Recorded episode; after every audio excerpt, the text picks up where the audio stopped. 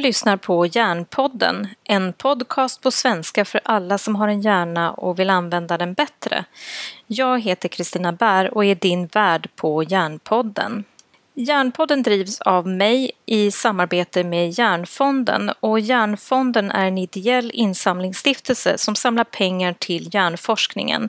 Om du gillar Hjärnpodden så skänk gärna en gåva på Hjärnfonden fonden och markera att det är genom Hjärnpodden så vet vi var gåvan kommer ifrån.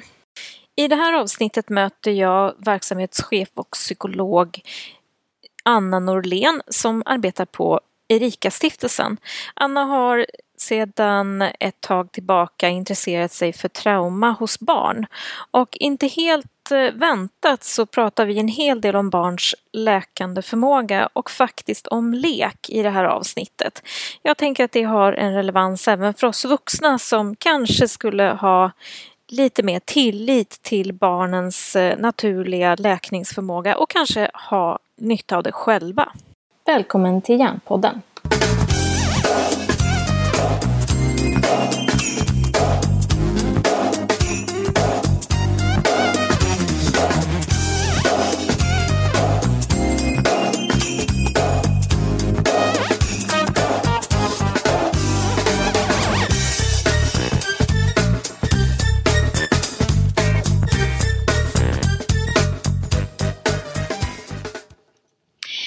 Hej och välkommen till Järnpodden. Idag har jag med mig Anna Norlén och eh, vi ska prata om barn och traumatisering. Välkommen Anna! Tack så mycket, kul att få vara med. Berätta, vem är du och vad har du för bakgrund? Mm, till min profession och utbildning så är jag psykolog och barn och ungdomspsykoterapeut. Jag har jobbat med barn och unga sedan tidigt 90-tal Mm. Eh, jag började jobba inom socialtjänsten i Stockholm eh, inom akutvården. Så alltså jag jobbade med akutomhändertagande av eh, barn mellan 0 till 12 år tillsammans med deras föräldrar eller ensamma barn. På barnhem faktiskt jobbade jag då. Oj. Finns det, höll jag på säga. Ja, inte nu för tiden i Sverige. Det finns Nej. ju ganska nära oss faktiskt eh, geografiskt i våra grannländer. Mm. Eh, men i Sverige så kan man säga att eh, jag hann ju jobba de sista åren som vi hade barnhem och mm. institutionsvård för små barn. Mm. Eh, jag tror att vi, jag var med och, liksom stängde och la ner ett av de sista barnhemmen i Stockholm och det var runt 94-95. Eh, Eh, och då omorganiserade vi akutvården till att bygga upp eh, en jourhemsverksamhet istället. Så att numera när barn inte kan vara med sina föräldrar och behöver akut omhändertagande och det inte finns någon släkt att placera hos så går man ju till, vänder man sig till jourhem.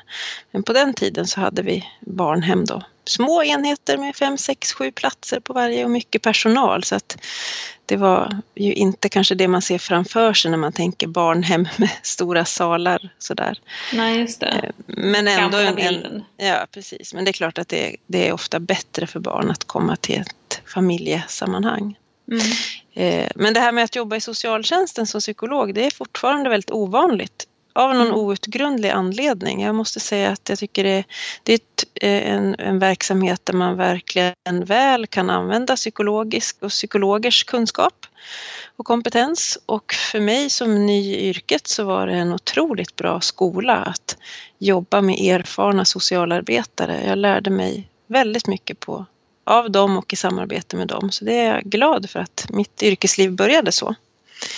Sen har jag jobbat Eh, inom BUP eh, med fokus på behandling av traumatiserade barn och unga. Och sen har jag jobbat med påverkansfrågor kring utsatta barn på Rädda Barnen i några år. Och nu arbetar jag på ett ställe som heter Erika-stiftelsen som ligger i Stockholm som är en kombinerad högskola. Vi utbildar barn och ungdomspsykoterapeuter och andra närliggande utbildningar erbjuder vi. Och sen har vi en behandlingsklinik och en metodutvecklings och forskningsverksamhet också. Så, så ser min bakgrund ut. Just det. Och då när vi kommer in på det här med traumatiserade barn som har blivit ett av dina fokusområden. Mm. Hur kom det sig att du blev intresserad av det från början? Det, det började väldigt konkret där i socialtjänstverksamheten därför att där fick jag eh, vara med om att möta barn, ibland eh, ensamma eller själva, ibland ihop med någon förälder, när det ofta just hade inträffat något väldigt omtumlande och dramatiskt i deras liv. Ofta hade ju det med våld, sexuella övergrepp, eh, missbruk, psykisk ohälsa hos vuxna att göra. Ofta många av de där sakerna i en blandning. Eh, och då kunde det gå till så att det Eh, att barnen levde i en sån miljö och hade det så, det blev känt för att det hände något dramatiskt, våldsamt eller så. Men det kunde ju vara så att det i barnens liv hade pågått i flera år, i hela deras liv, även om de kanske bara var tre, fyra, fem sådär. Mm. Men upptäckten eller avslöjandet ledde till att det blev ett akut ingripande. Mm. Men då fick jag vara med om att ta emot de här barnen och deras föräldrar och försöka klura ut hur lugnar man bäst i en sån situation? Hur, hur bemöter man och, och skapar förståelse i en väldigt turbulent situation för en som kanske är två eller tre eller fyra eller fem år? Hur förklarar jag? Vad är det som har hänt nu? Vad är det vi vuxna är oroliga för? Och vad kommer att hända med dig? Och det där tyckte jag var väldigt svårt och väldigt, väldigt spännande. Att försöka göra det så begripligt som möjligt för de små barnen i en turbulent situation. Att få deras föräldrar, om de var med och var i skick så att de kunde hjälpa till, att få dem att se vad kan jag nu göra för mitt barn? Trots det här som har hänt, trots att mycket inte har blivit som jag önskar som förälder, vad kan jag ändå göra nu med stöd från andra vuxna? Eh, det, det liksom gjorde mig väldigt nyfiken för att jag såg att vi gjorde väldigt mycket som var bra men jag såg också att vi kunde förbättras. Framförallt när det gäller information och stödet och bemötandet till de små barnen. Mm, och då tänker jag, då hör man ju det, det kluriga i det att eh, den kognitiva förståelsen är ju inte helt fullt utvecklad utan Nej. håller på att utvecklas mm. eh, under den här perioden. Precis. Och är man så liten så är man ju i väldigt, väldigt mycket behov av själva skyddet och tryggheten och förutsägbarheten hos de vuxna kring, och, eh, omkring barnet. Ja. Så det handlar ju väldigt mycket om det, att möta ett, ett barn som har begränsade möjligheter att ta emot information, både utifrån sin kognitiva utveckling också utifrån att det är en situation där man kanske är rädd och otrygg. Och då minskar ju också den förmågan. Och en situation där ens trygga vuxna antagligen var rädd och orolig eller upprörd eller påverkad av någonting som gjorde att dens, den vuxnes kapacitet att fungera som en sköld mot en skrämmande eller eh, rörig omvärld också var nedsatt så att säga. Så att man har ju många utmaningar att jobba mot där men det triggade mig, eller jag tycker att utmaningar är kul, mm. även om det är mm. svårt. Mm. och då, då tänker jag att det handlar väldigt mycket om pedagogik i ett sånt där läge. Sen kan det få en terapeutisk effekt. Men att vara väldigt enkel, väldigt konkret och eh, i en sån där situation när det just har hänt någonting som har med våld och skräck att göra, eller övergrepp eller en vuxen som kanske har försökt ta sitt liv eller kanske lyckats med det och barn är inblandade. Där är de vuxna också eh, begränsade i sin förmåga att ta in information, att tänka och mentalisera, att byta perspektiv för att de också är rädda. Deras hjärnor och deras alarmsystem fungerar ju på det sättet då.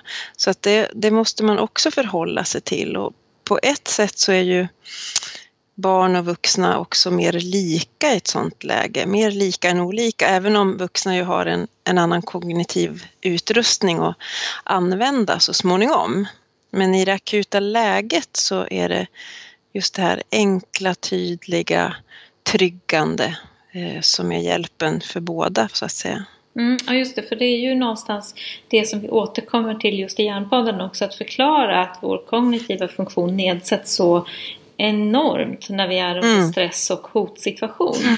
Då är det inte läge att hålla på med svåra eh, svåra komplexa samband och sånt. Nej. Utan det är väldigt enkla Väldigt enkelt och, och, det är också någonting som man får träna på när man möter människor just i en sån situation. Att prata enkelt, att mm. upprepa, att sänka sitt tempo och att mm. göra allt man kan för att liksom underlätta för dem man möter att kunna ta emot omsorg och ta emot lite information om vad händer nu, vad kommer att hända närmsta timmen, vad kommer att hända mm. imorgon. Här ska du sova, här är en nalle. Alltså väldigt, mm. väldigt enkelt. Mm. Så att man får vara så övertydlig kring det. Mm. mm.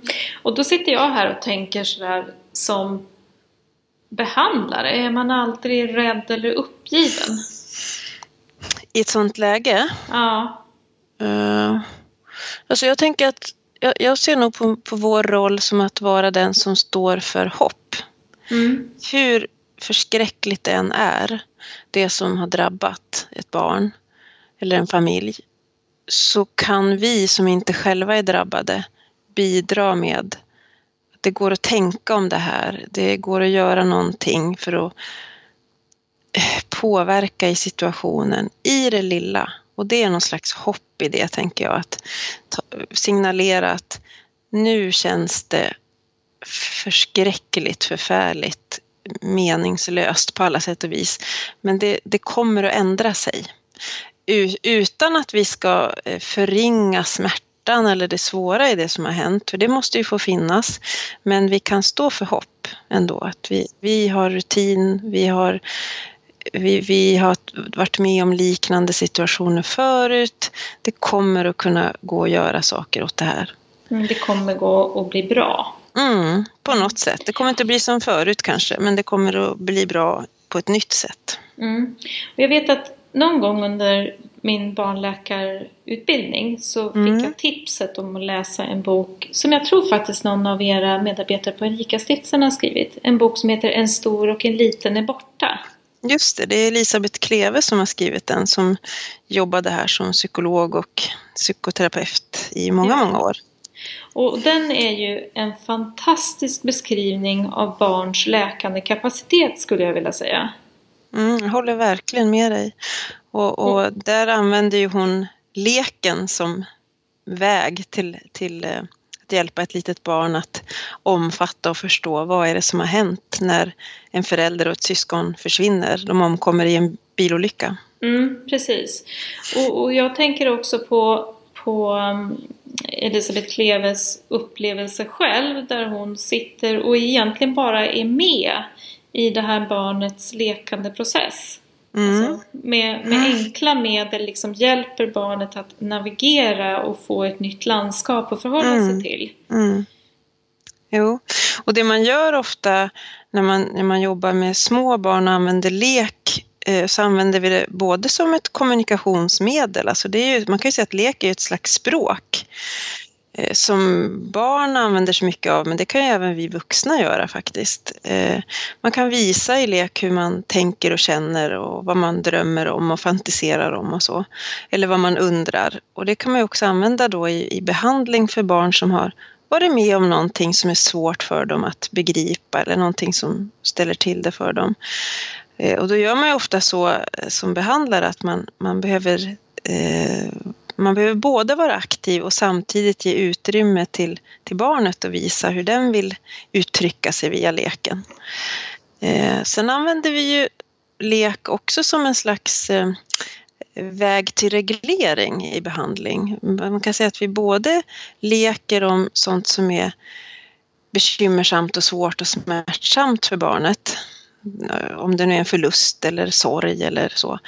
Eh, men ibland när man leker om sånt så blir det också någonting som aktiverar och eh, gör att man blir orolig eller eh, får svårt att koncentrera sig, alltså att man blir dysreglerad. Och då kan vi som behandlare vara väldigt aktiva och föreslå att nu leker vi någonting annat som inte har med det där jobbiga att göra utan något vi gör bara för att det ger oss avspänning, vila, återhämtning.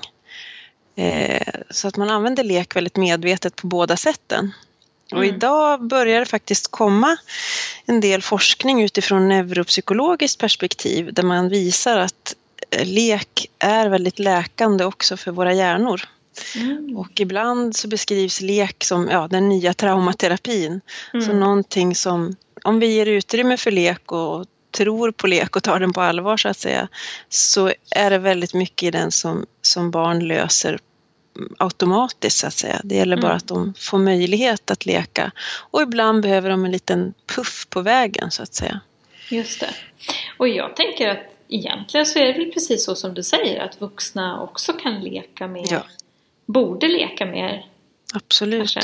För att det är just där den här kreativiteten och möjligheten att se fler sätt och vinklar och så. Ja, och mm. just när det gäller traumabehandling använder man ju mycket det man kallar för alternativa tekniker just i behandling också. Att man målar och rör sig därför att man vet att traumatisering är, är ibland svårt att sätta ord på. Man behöver beskriva det på ett annat sätt för att också själv förstå hur blev det här för mig? Hur kändes det i min kropp egentligen? Vad är det jag drömmer om på natten? Och det kanske inte går att hitta några lämpliga ord, men jag kanske kan visa med en form eller en färg eller en, en, en rörelse. Så att man integrerar det där mycket med vuxna också, fast då kallar man det kanske inte lek utan bildinslag eller så. Mm, ja, precis, någonting annat. Mm. Som vuxna appellerar mer av. Ja, precis. men du, jag tänkte på det här med eh, traumatisering om man nu är vuxen och jobbar med barn eller är förälder till ett barn som uppvisar tecken eh, till traumatisering, hur vet man det? Liksom, hur ska man veta att det är det det handlar om? Ja, det är ju en, eh, en utmaning. Eh, det, till att börja med så behöver man ju ha någon slags uppgift om att någonting har hänt barnet, att det, ja. någonting har, har drabbat. Och det, det har man ju ofta då, att man vet att nu, någonting har, har inträffat som har en potential att traumatisera. Och redan där så skulle jag väl vilja att vi vuxna eh, blev lite bättre på att tänka att allting jobbigt och påfrestande som vi människor kan vara med om behöver faktiskt inte vara trauma eller traumatiserande. Eh, det kan vara så att vi är med om något som är väldigt svårt och påfrestande för oss. Men vi som människor och även barn har en enorm kapacitet att återhämta oss av egen kraft med lite stöd av vårt sociala sammanhang. När det blir trauma, det är när de här eh, alldeles naturliga reaktionerna och signalerna som uppstår hos en människa som har varit med om någonting svårt. När de inte klingar av efter kanske en månad eller sex veckor eller så, utan vi får bestående bekymmer som påverkar hur barnet funkar hemma, eh, med kamrater, i förskola eller skola, så att det påverkar det vi kallar för funktionsnivå. Då börjar det vara dags att tänka, är det här någonting som har ställt till det för barnet så att det håller på att bli en traumatisering? Då behöver man eh, tänka, ska vi bedöma det? Ska vi ta hjälp att bedöma om, om hur det här går att begripa? Behöver vi tillföra någon slags hjälp? Men man ska inte vara för snabb med det utan eh, efter en svår händelse så, så får man räkna med att vi människor och barn reagerar och det är helt i sin ordning och man kan göra saker för att stötta och finnas till hands och lyssna och lugna och trösta. Men vi behöver inte tänka att det är någonting som är patologiskt eller eh, att det är tecken på att eh, man har en diagnos utan det är en signal om att man har varit med om något utöver det vanliga. Och för de allra flesta så klingar det av efter några mm. veckor.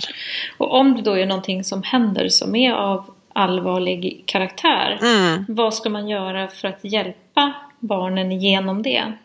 Det här är mer akuta läget. Mm. Eh. Jag tänker om det finns någonting som man kan göra för att liksom minska risken för traumatiseringen. Att ja, det långvarigt. Man, man kan göra väldigt mycket. Egentligen det som man som vuxen gör i vanliga fall, fast man kan göra det lite mer. Visa att man finns till hands, att man, man kan vara lite övertydlig kring allt sånt som man vet tryggar barnet. Om nu det är att jag följer dig till skolan eh, igen fast vi nyss har slutat med det eller du får sova i min säng eller jag lägger mer tid på att vara nära dig. Jag kanske läser extra mycket sagor och liksom att man boostar närhet och trygghet. Eh, ibland så blir föräldrar oroliga av att barn liksom går tillbaka lite i utvecklingen efter en svår händelse. Att de plötsligt inte klarar sånt som de har klarat förut. Men det där kan man ju se som att barnet bara kommunicerar att nu behöver jag lite extra stöd. Och det är ingen fara att svara an på det för att har man haft en förmåga och varit självständig så vill man för det mesta som barn ganska snart tillbaka till det läget. För det är mycket roligare på sikt så att säga. Ja. Så man behöver liksom inte vara rädd för att barnet ska fortsätta att sova i en säng i 18 år utan det kommer att, det kommer att ge med sig. Så man kan svara an på alla de där signalerna och man kan göra det som man vet barnet brukar bli lugn och trygg av i vanliga fall. Eh, man kan visa att man vill lyssna, att man vill förstå, men man behöver inte pressa på med frågor och särskilt inte för tidigt. För vi vet att om man eh, som drabbad känner sig eh, i ett tidigt skede pressad till att prata eller berätta om hur det kändes, vad man tänkte och hur rädd man var, alltså ge starka känslomässiga uttryck. Då finns det en ökad risk för att man får bestående bekymmer. Så nummer ett är att eh, överdriva eller ge så mycket trygghet och tröst och säkerhet som möjligt. Och det här gäller både vuxna och barn vill någon berätta om hur det var, då lyssnar man och visar att man är intresserad och man tar emot. Men man behöver inte driva vidare genom att ställa massa frågor om vad som hände på insidan. Men man kan ju fråga om sånt som har med det yttre att göra mm. och, och, säga jag, för, jag förstår vad du säger, vad hände sen? Eller jag förstår inte, kan du berätta mer? Hur menar du? Sådär. Men mm. att hålla det ganska till, till faktanivå så att säga. Mm. Sakligt. Om, ja, sakligt. Ja. Ehm, och så räknar man med att om någon börjar berätta om känslomässiga reaktioner då, då är den personen sannolikt redo för det. Och då mm. tar man emot det och lyssnar det. Men lyssna på det. Men det är inte vi som, som vuxna som tar det initiativet för tidigt utan det väntar vi med lite tills vi ser hur behoven eh, artar sig så att säga. Mm, just det. Eh, och, och då blir det ju intressant det här när man ibland möter på barn och unga som kommer till vården, söker för olika saker. Eh, men det kanske inte riktigt är, är liksom du vet, framme på agendan. Nej, det är trauma nej. det handlar om. Nej. Så hur behöver vi lyssna liksom? För det är ju kanske framförallt i barn och ungdomspsykiatri och i socialtjänst och i skola, förskola så är det kanske den vanligare situationen att vi faktiskt inte vet vad barn har varit med om. Det är ju på sätt och vis mycket lättare om det har hänt något väldigt konkret och så vet vi om det och då kan vi ju mobilisera och liksom ta ett steg fram och hjälpa till. Det svåra är ju när vi inte vet utan när vi bara ser tecken på att någon inte verkar må bra, inte fungerar optimalt men vi förstår inte vad det har med att göra. Nej, Eller precis. vi kanske anar att det kan vara någonting med någon, något som har med utsatthet. Mm, mm. Precis, något försummelse, utsatthet, våld eller så. Mm. Eh, och det är ju den liksom klurigaste situationen för oss. Mm. Hur ska man tänka eh. kring det då? Som yrkes... Ja. Eller om man är lärare i skolan eller jobbar i elevhälsan eller någonting? Det, det viktigaste vi vuxna kan göra där tänker jag är att visa eh, intresse för att försöka förstå hur barn har det. Att gå in i en dialog kring, en samtal kring om man nu ser att någon verkar nedstämd eller orolig eller inte är så sugen på att gå hem eller vad det nu handlar om. Att gå in i en dialog runt och säga att ja, men jag ser eller jag märker att du verkar ledsen eller att du har lätt att bli väldigt arg, att du är väldigt orolig. Hur ska vi begripa det? Vad tror du själv att det har med att göra? Hur har du det? Känner du dig trygg? Hemma, i skolan, på fritiden? Det kan ju vara så många olika saker. Det kan vara att man far illa. Det kan vara att man är mobbad. Det kan vara att man grubblar på något man har hört talas om. Så vad, vad det än är så tänker jag att bjuda in till ett samtal och liksom signalera till barnet att ja, men jag ser och jag undrar, jag är nyfiken. Och jag undrar om jag kan göra något för att det ska kännas bättre för dig. Sen är det inte säkert att barn tar tillfället att svara ärligt. Men det har, det har visat sig både i studier och, och i erfarenhet att om vuxna signalerar att vi är beredda att prata om sånt som är jobbigt, då märker barn det och många tar chansen att återkomma eh, lite senare. Mm. Även om de inte gör det direkt så att mm. säga. Det är en klassiker på sjuksköterskeexpeditionerna på skolorna. Just det. Att, att eh, man vet att där får man säga vad man vill och det är tyst, det är ingen som berättar om det. Mm. Precis. Att, att det är, då kan man komma dit och första gången kanske man bara har ett litet sår och får ett plåster och sen börjar man berätta någonting och sen så gick det bra och sen så kommer de som sån här brev på posten. Ja, och så går, det, också, ja, så, så går det ofta till att, att barn både behöver få pröva hur det är att prata om det här som är svårt för mig. Hur reagerar jag? Hur reagerar den vuxne? Och tål den vuxne höra talas om det eller viftar man bort det eller säger att det inte är så farligt och sådär. Så att gå in i en kommunikation. Eh, jobbar man inom BUP eller elevhälsa, socialtjänst, då ska vi ju enligt eh, socialtjänsten, Socialstyrelsens eh, riktlinjer från 2014 ta upp frågan om våld och utsatthet i alla ärenden. Det är en rekommendation som vi får. Sen talar inte Socialstyrelsen om hur vi ska göra utan det får vi själva lista ut. Välja. Eh, ja, och det kan man ju göra både genom att man frågar väldigt rakt om det, man kan dela ut formulär, man kan mm, göra på olika sätt. Men man det man behöver göra är att fråga barn om det eh, när de inte har de vuxna med sig. Därför att det kan ju vara så att man är utsatt för något hemma där de vuxna som man bor med är orsaken till problemet. Och då kan man inte prata om det när de är med helt enkelt. Utan då behöver vi dela upp eh, familjer. Det behöver ju inte ta jättelång tid. Det räcker ju med tio minuter, en kvart kanske. Men man behöver ge alla ett individuellt utrymme att kunna berätta om man har något att berätta. Mm. Ett, ett sådant problem som jag har sett eh, i jobbet ganska nyligen är ju när barnen inte blir lyssnade på. Fast mm. de vuxna har sagt att de ska bli lyssnade på och hörsammade. Mm. Om det är till exempel eh, otrygghet mm. eh, hemma eller vad det nu kan vara för någonting. Och så blir man, man får liksom en förespegling om att det ska att de ska bli lyssnade på. Men så blir de inte det.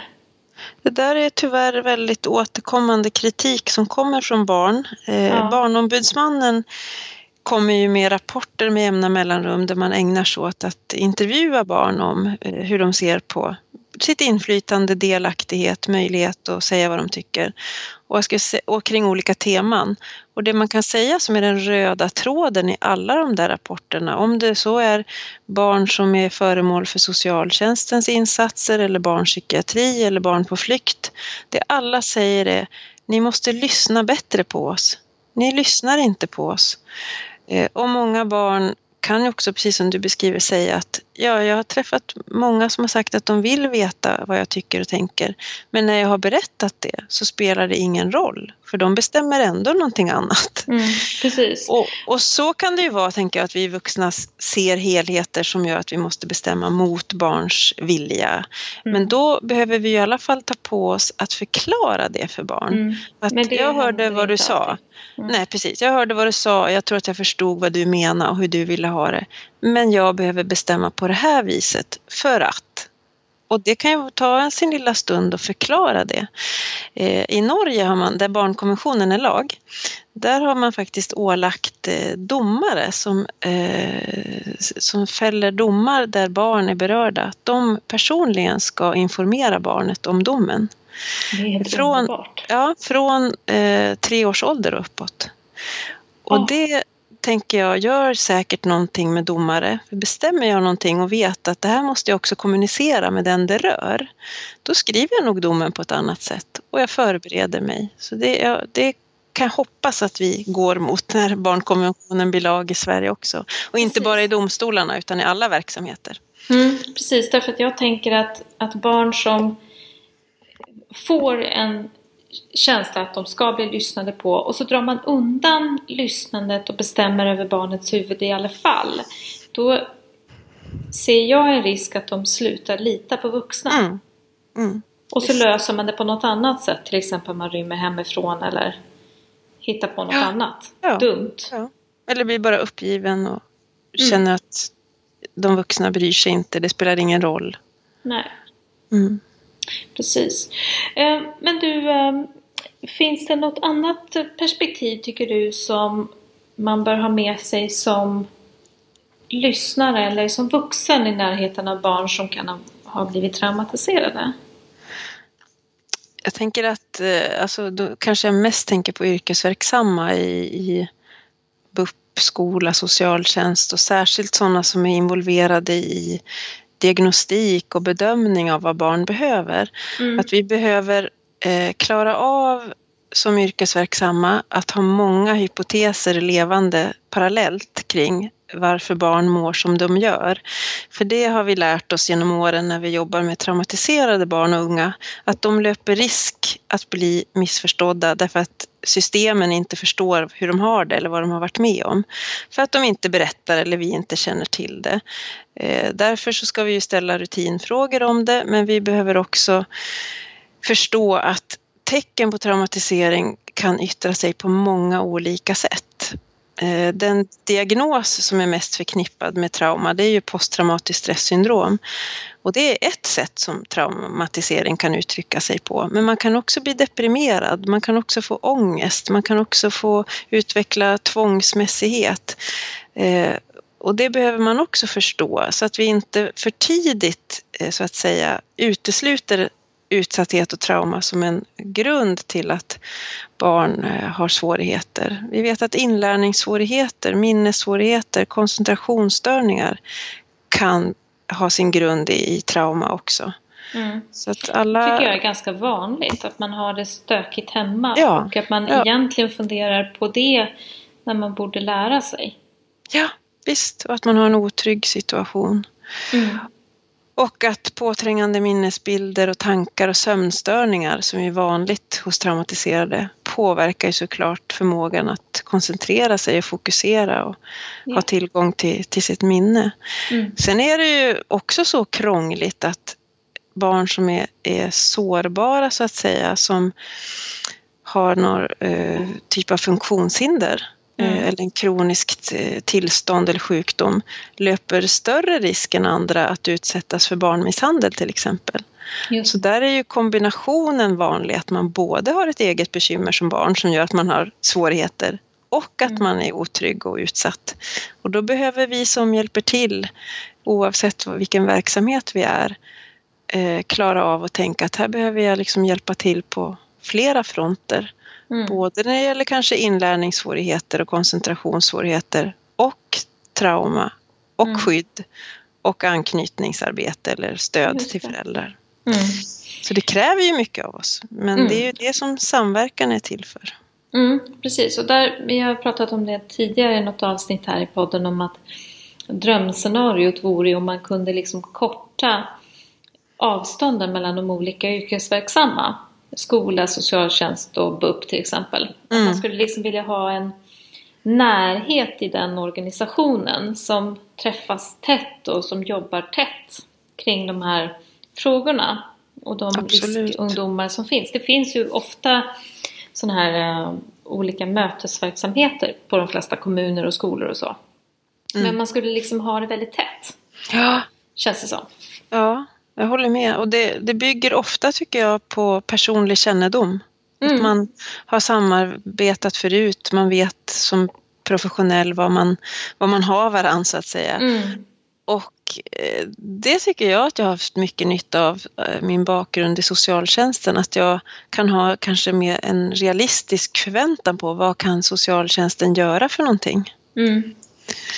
Just det. Eh, för det, det, det är lätt att önska att andra borde göra mer. Mm. Eh, och det... Och det... tror jag är generellt så från alla håll. Mm. Att, eh, jag menar, man säger så här, ja men det här är ett skolproblem.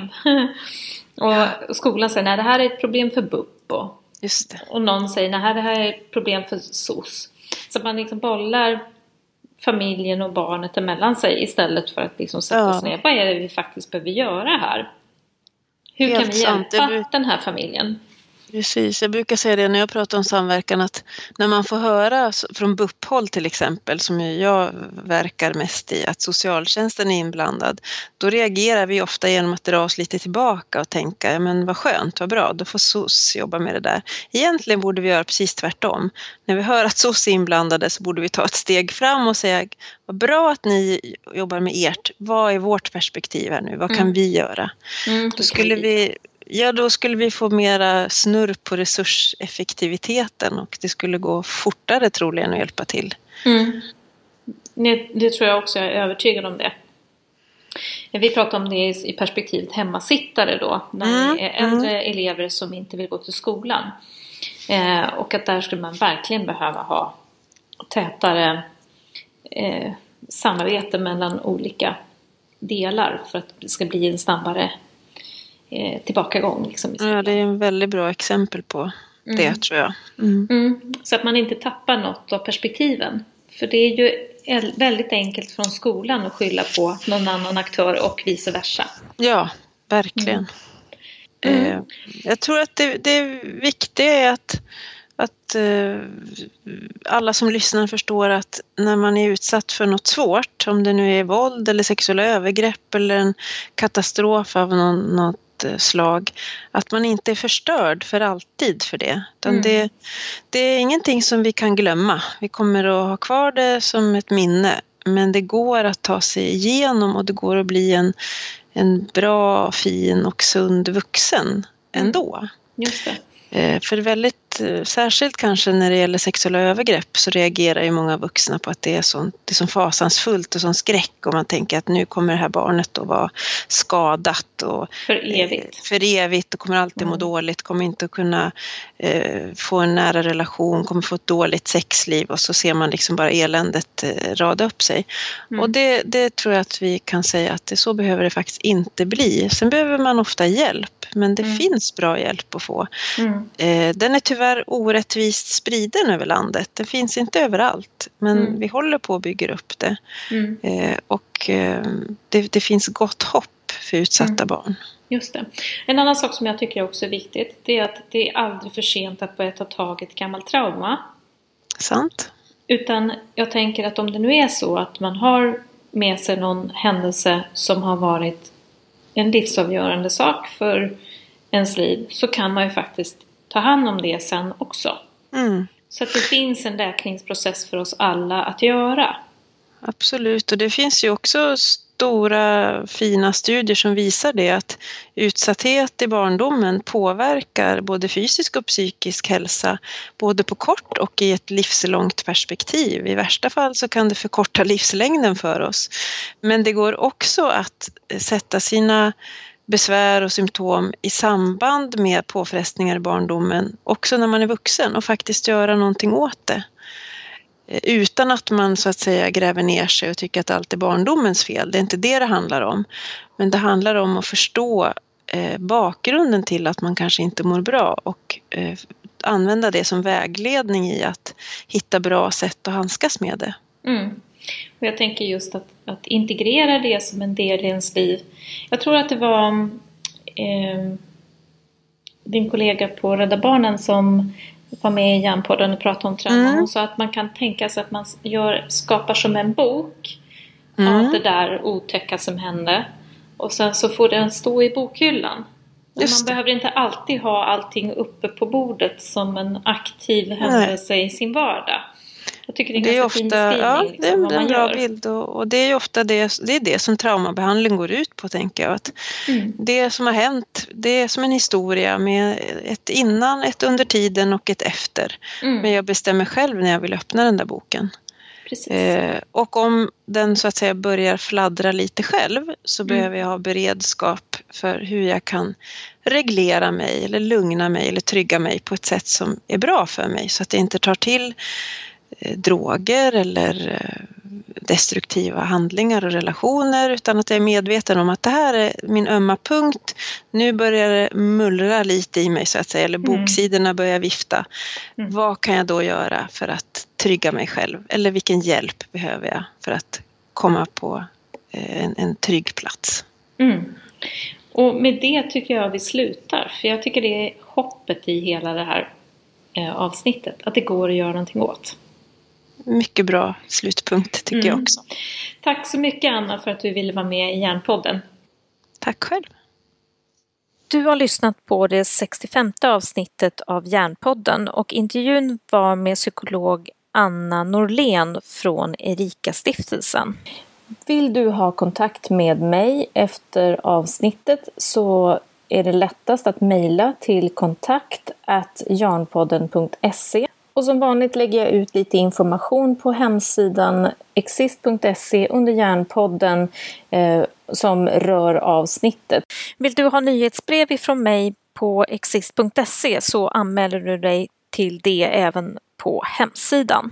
I nyhetsbrevet skriver jag om eh, olika saker som rör hjärnan, ledarskap och lärande och försöker på något sätt sprida mer information och ge lite reflektion från mitt eget perspektiv eh, vad jag tycker man behöver ta hänsyn till för att få bättre användning av sin hjärna.